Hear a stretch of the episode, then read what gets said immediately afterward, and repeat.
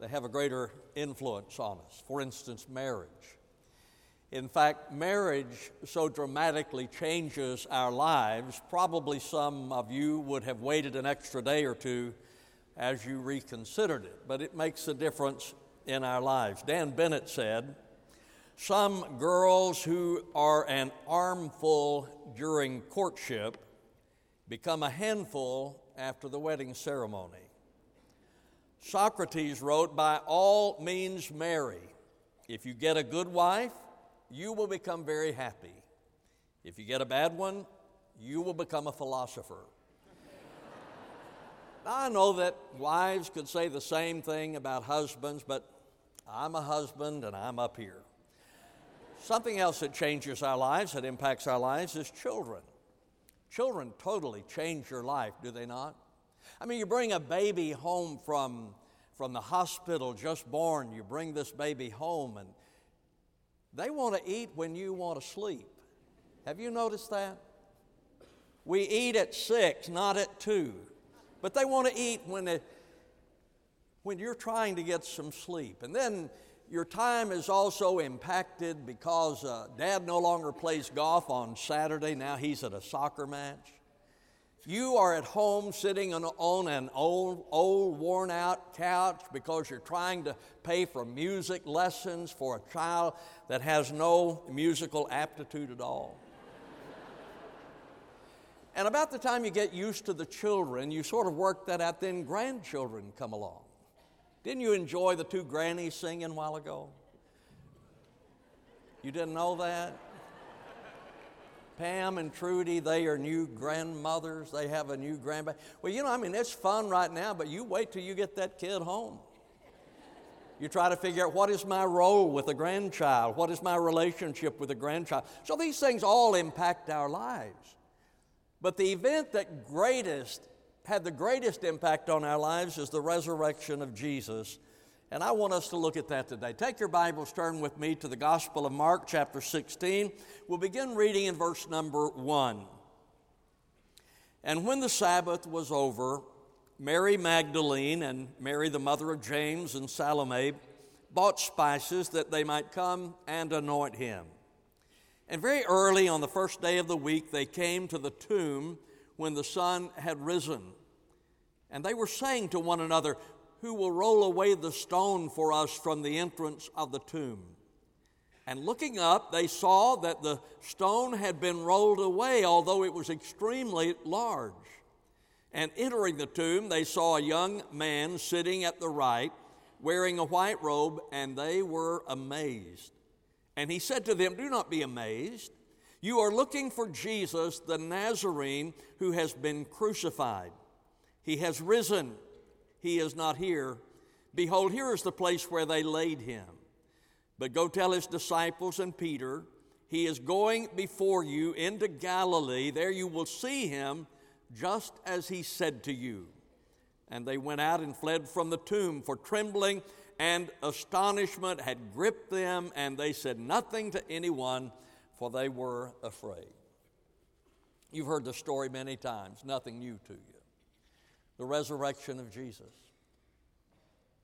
What if we were to look at our subject as an attorney?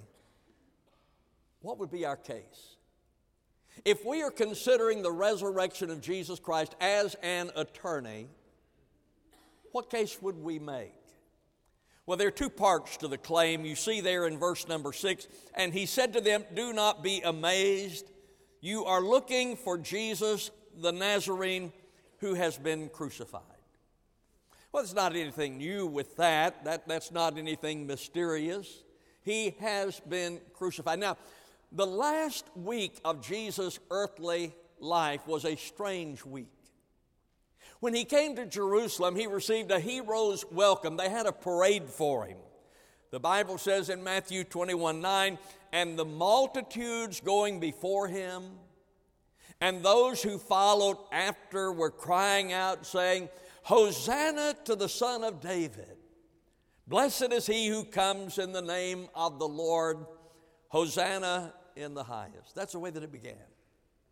The week began in Jerusalem with Jesus coming There was a parade. He received a hero's welcome. Hosanna to the Son of David. As the week wore on, this reception turned to rejection. They began to turn against him. Judas denied him for 30 pieces of silver. Simon Peter denied him. Judas betrayed him. The townspeople turned against him. John 19, 6 says, And when therefore the chief priest and the officers saw him, they cried out, saying, Crucify, crucify. So the leaders turned against him. They rejected him, crucify him. The crowd joined in in chapter 15, verse number 13. They shouted back, Crucify him. But Pilate was saying to them, Why? What evil has he done? But they shouted all the more, Crucify him. And wishing to satisfy the multitude, Pilate released Barabbas for them, and after having Jesus scourged, he delivered him to be crucified. Okay, so there's nothing new there. He has been crucified. He came into a hero's welcome. The people turned against him. They cried out, Crucify him. Pilate, in order to receive favor from the crowd, turned him over to be crucified, and they took him out to Golgotha, and there they crucified him. Now, the second part of the claim is also in verse number six, where it says, And he has risen. We have no problem with the idea that he was crucified. Hundreds of people have been crucified. Nothing strange about that. He has risen. Oh, that's different. He has risen. He has been crucified, but he has risen. Is there any proof of that? Any evidence of that? In Acts chapter 1, verse number 3, the scripture says, To these he also presented himself alive after his suffering by many convincing proofs. The Amplified Bible says, by a series of many convincing demonstrations and unquestionable evidence and infallible proofs. Well, what would that be? The, it, it is stated that he was crucified, but he has risen, he is not there. The Bible says that there were many convincing proofs, unquestionable proof. What was it? What is it that would say to you this morning that Jesus Christ rose from the dead? What would be the evidence? Well, I suppose you'd begin by looking at the empty tomb because you have to ask the question why is the tomb empty? You see, it was secured when Jesus was laid in the tomb, it was secured by the Romans. They, they put a large stone in front of the mouth of the tomb. It is estimated to have weighed two ton. They stationed 16 Roman guards 24 hours a day around it, not all at the same time, but 16 Roman guards. Matthew chapter 27 says that they sealed the tomb. So I want you to understand that Jesus was laid in the tomb. There was a two ton stone put in front of it. Roman guards stationed around it, and it received the Roman seal. So, how did he get out? Well, there are those who have always said, well, the body was stolen. I would ask the question about that the body, well, who stole it? Who was it who stole the body? How did they get past the Roman guards? How did they move the stone? John says something interesting in John chapter 20, verse 5. His account, stooping and looking in, he saw the linen wrappings lying there. All right, so John then gets to the tomb. He looks in and he sees the linen wrappings lying there. Why would someone steal the body and unwrap it before they took it? It makes sense to me that you would leave it wrapped, but the Bible says that the linen wrappings were lying there. The truth of the matter is, we can look at all the theories and so forth, but the most plausible conclusion is the resurrection. That is actually the most plausible conclusion to the empty tomb. Now, there's some other things. changed disciples. The Bible says that when Jesus was arrested, the disciples fled in Matthew 26 56. Then all the disciples left him and fled. All right? Consider the disciples. The Bible says that when Jesus was arrested, they ran, they fled, they were trying to save their own lives. After the resurrection, those same men believed so strongly in the resurrection that they were willing to give their lives for the resurrection. In fact, all the disciples but one was martyred because of their faith in Jesus.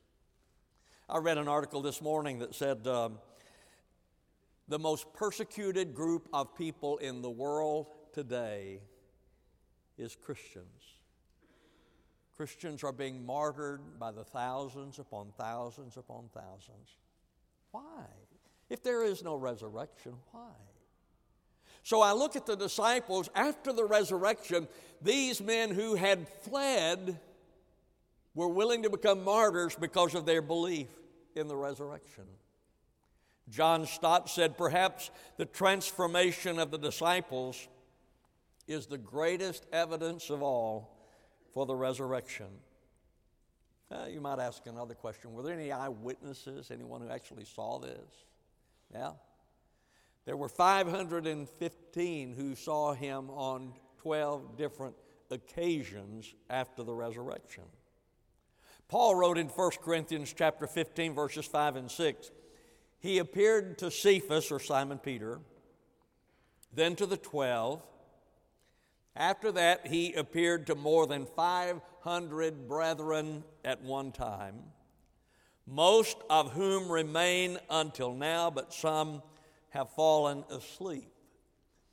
So, according to the Apostle Paul, the resurrected Christ appeared to over 500 people at one time. Now, you might say that a person who thought that he was resurrected or alive was delusional, but 500 at one time. All of them had the same delusion at the same time. And Paul said most of them remain, most of them are alive now. So if you want to go check with them, you can go and check with them. Some of them have died, but he said most of them are still alive. Well, if I were an attorney, I think that I could prove my case if I had 500 eyewitnesses, don't you? 500 eyewitnesses. Something else is the Lord's Day. The Jewish believers changed their day of worship from Saturday to Sunday in commemoration of the resurrection of the Lord. Most of you today could give testimony of your belief in the resurrected Christ, His presence, that He is present with you, His provision, how He's provided for you during difficult days. His power, that He's given you the power that you've needed in life. Lee Strobel was an agnostic attorney. He decided to study the claims of the resurrection to refute it. He wrote in his book, The Case for Christ I had read just enough philosophy and history to find support for my skepticism. A fact here, a scientific theory there, a pithy quote, a clever argument. Sure, I could see gaps and inconsistencies, but I had a strong motivation to ignore them. A self serving and immoral lifestyle that I would be compelled to abandon if I were to change my views and become a follower of Jesus, which he did. The skeptical attorney did his study and became convinced of the resurrected Christ. The case for the resurrection, well, there was an empty tomb. There was a changed disciples, and there were eyewitnesses. So, what does it mean? What are the consequences? You know, you've heard the story, as I've said, but so what does it mean to you today, 2017? What does it mean for you? Does it make any difference? What does it mean that 2,000 years ago Jesus rose from the dead? So, what does it mean today? Well, it means that you can have new life. Jesus said in John 10 10, I have come that you might have life and that you might have it abundantly. You see, ladies and gentlemen, because of the resurrected Christ, we can have purpose in life. Paul wrote in Ephesians 4 1, I therefore, the prisoner of the Lord, entreat you to walk in a manner worthy of the calling with which you have been called. You know what your purpose is as a believer? To bring glory to Him, to honor Him with your life. You are not without purpose if you know the Lord Jesus. And so His resurrection means that we have purpose in life. We got a new life. In Jesus, we have a new life and we have purpose, we have passion. Because of the resurrection, we can have passion in life. I, I don't understand people, and I know a number of them, but they just sort of meander through life, just waiting for it to get over, it seems. No passion, no purpose. I was thinking about some of that. What does it mean to me, just as I hope you will today? What does the resurrection mean to you? Gives me purpose. You know what? Even at my age, I have great passion for life. I would especially say this to some of you students because I really don't want you to live your life and then just glad when it's over. But with Christ, the resurrected Christ, you can have purpose in life and passion for life. I have passion for my wife. That might be different than it was some years ago, but I, I love her with all my heart. I have a passion for this church, love this church. This is the greatest church in the world. I know that there are other people who think theirs is. Well, don't tell them any different. But I have a real passion for this church. Love this church. Love life. You see, I believe that is all because of the resurrected Christ. That, that if you're going to have real meaning in life, if you're going to have purpose in life, if you're going to have passion in life, that it's going to come because you walk with Him, the one who gives life. The resurrection opens up possibility to life. There was a teacher asked her class one day what they wanted to be when they grew up in elementary school. One little boy, she asked him, What do you want to be? And he said, I want to be possible. She said, What do you mean you want to be possible? He said, Well, my mama says that I'm impossible. well, in Christ, we can have possibility in life. It is through the resurrection that we have purity in life. It is because of the resurrection we have power for life. Acts chapter 1, verse number 8, but you shall receive power when the Holy Spirit has come upon you. My friend, you're going to need power in life, and it comes from the indwelling Holy Spirit. I sit up here every Sunday and pray, Holy Spirit, give me the power to do what you call me to do. I don't know what you're facing. I don't know what your situation is, but I know that you're going to need power for life. And I know that the Holy Spirit gives us the power that we need for life. It is because of his resurrection that we have a, an eternal home in heaven. So, what does it mean? Well, it means that we have a new life. I've come that you might have life, that you have it abundantly. That's what it means, that you can have life, because Jesus conquered death. It also means that you can experience forgiveness you remember the story in the New Testament about the friends who brought their friend to Jesus to be healed? And Jesus said to him, My friend, your sins are forgiven. He was forgiven. Thursday night, we received the Lord's Supper in the Maundy Thursday service, which is a reminder to us of the forgiveness that is ours in Christ. Matthew 26 28 says, For this is my blood of the covenant, which is poured out for many for the forgiveness of sin. I would know that there are some of you who are so beaten down by the sin in your life. Carry such guilt because of the sin in your life. Good news. Jesus Christ paid for your sin that you might be forgiven of your sin. See, that's what the resurrection means, that we can be forgiven of our sin. It also means hope, that we can have hope for life. You see, hope is, is not in politics. I know that we get to thinking it is sometimes that if we get this person elected or that person elected, then we can have hope. How many times have you been disappointed by a politician? That's not where our hope lies. Money, some of you think if I, if I can just get enough money set aside, then I'm okay. My hope is in money. No, money goes up and down like a yo yo. My grandson Glenn, uh, senior in, in high school, he decided that he was going to start investing in the stock market. And so he, he, uh, he invested something in some, I don't know what it was, but he invested in something. He was excited the first week he made $4. I mean, he's the next Warren Buffett. He is on the way. He made $4. And he was so upset the next week because he lost $2. See, that's money. Money is simply a means to get what you want. But it can't, if money ever becomes an end for you, then it is your idol. It is a means to an end, but it is not the end with itself. Our hope is not in the stock market, our hope is in Jesus Christ. He is the hope of heaven. So, what does it mean? We talk about the resurrection. You're here today because we celebrate the resurrection. So, what does it mean? It means that we have new life, that we are offered forgiveness, and we have hope. We have hope in the resurrected Christ.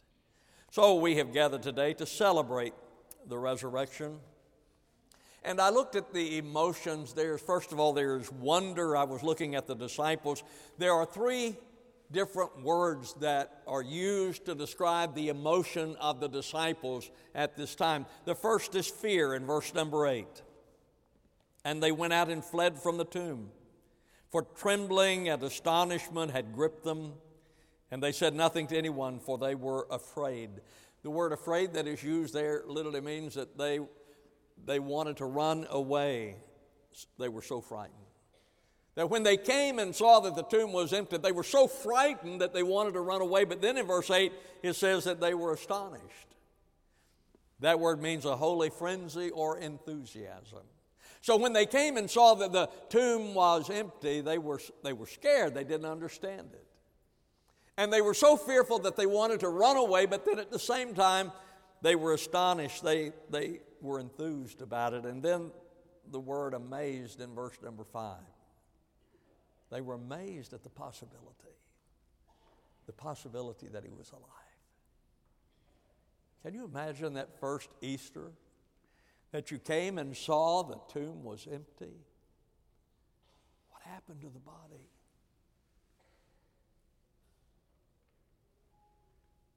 Is he alive? The Bible says that they were afraid, they were astonished. But then they had great joy. When the women came to the tomb on that first Easter morning, the Bible says in Matthew 28, and they departed quickly from the tomb with fear and great joy. When they came, saw that the tomb was empty, the Bible says that they left with fear, but great joy. Great joy because Jesus was alive. The disciples, Luke 24, and they returned to Jerusalem with great joy. On that first Easter morning, there was great joy. I believe that should characterize a believer, that we should be people of great joy because no matter what we're going through, the Savior lives. Why do we have joy? Well, because sin has been conquered. When Jesus died on the cross, you recall that he said Tetelestai, it is finished, it is finished. What was finished? What was finished is that he had paid for the sins of mankind, paid for my sins, for yours. So all of our sins have been paid for by Jesus when he died on the cross, and death then is defeated. We have great joy because our sins have been paid for, death is defeated. So Easter then is a celebration of hope. Some of you today may be facing some disease, some illness. Jesus is the healer. Some of you today may have your marriage hanging together by thread. Jesus is the uniter. Some of you today may be suffering from financial consequence. Jesus is the provider. And some of you have unforgiven sin, and Jesus is the Savior. As I conclude today, the case for the resurrection is solid. There was an empty tomb, eyewitnesses, changed disciples, personal testimonies. The consequence of the resurrection is that we are given new life. We experience forgiveness and we have hope for tomorrow. I read a story about a little boy. His name was Jeremy. Jeremy was 12 years old and in the second grade. He had a terminal illness. He drooled. Kids in his class made fun of him. The teachers found him difficult. On one occasion, the teacher was teaching a lesson and she said, I want you to take one of those plastic eggs and put something in it that symbolizes life. The day came that they were to bring their eggs back, and as she opened the eggs, there would be a butterfly in one, there would be a flower in another, and so forth. When she came to Jeremy, she opened it up and it was empty. She said, Jeremy, your egg is empty. He said, Yes, ma'am. But the tomb of Jesus was empty.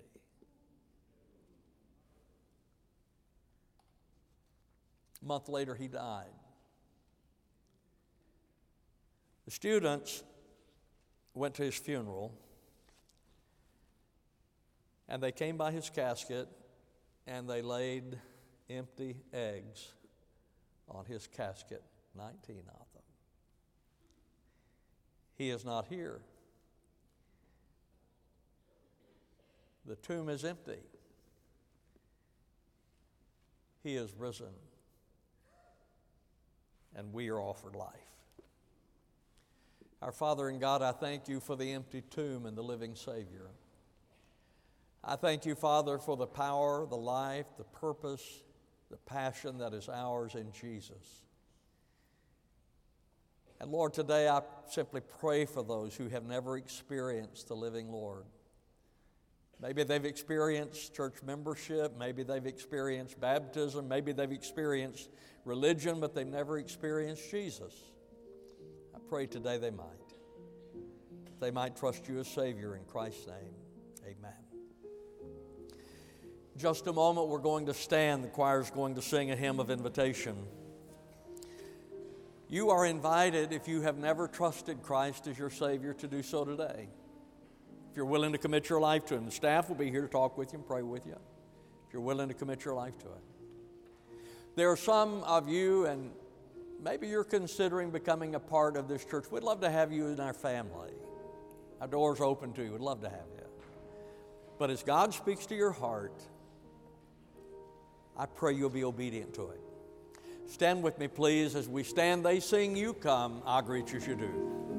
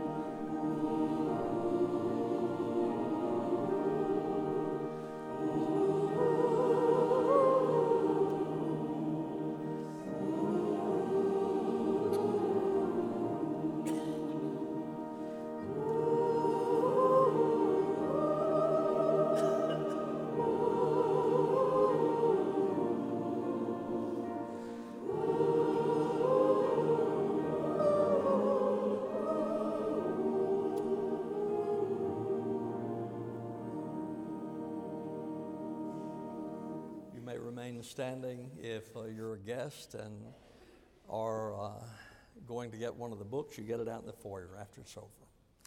Happy Easter. God bless you and thank you for being here today. Our Father in God, we thank you again for the celebration of your resurrection. Lord, we worship you and praise you because you and you alone are worthy. In the name of Jesus, I pray.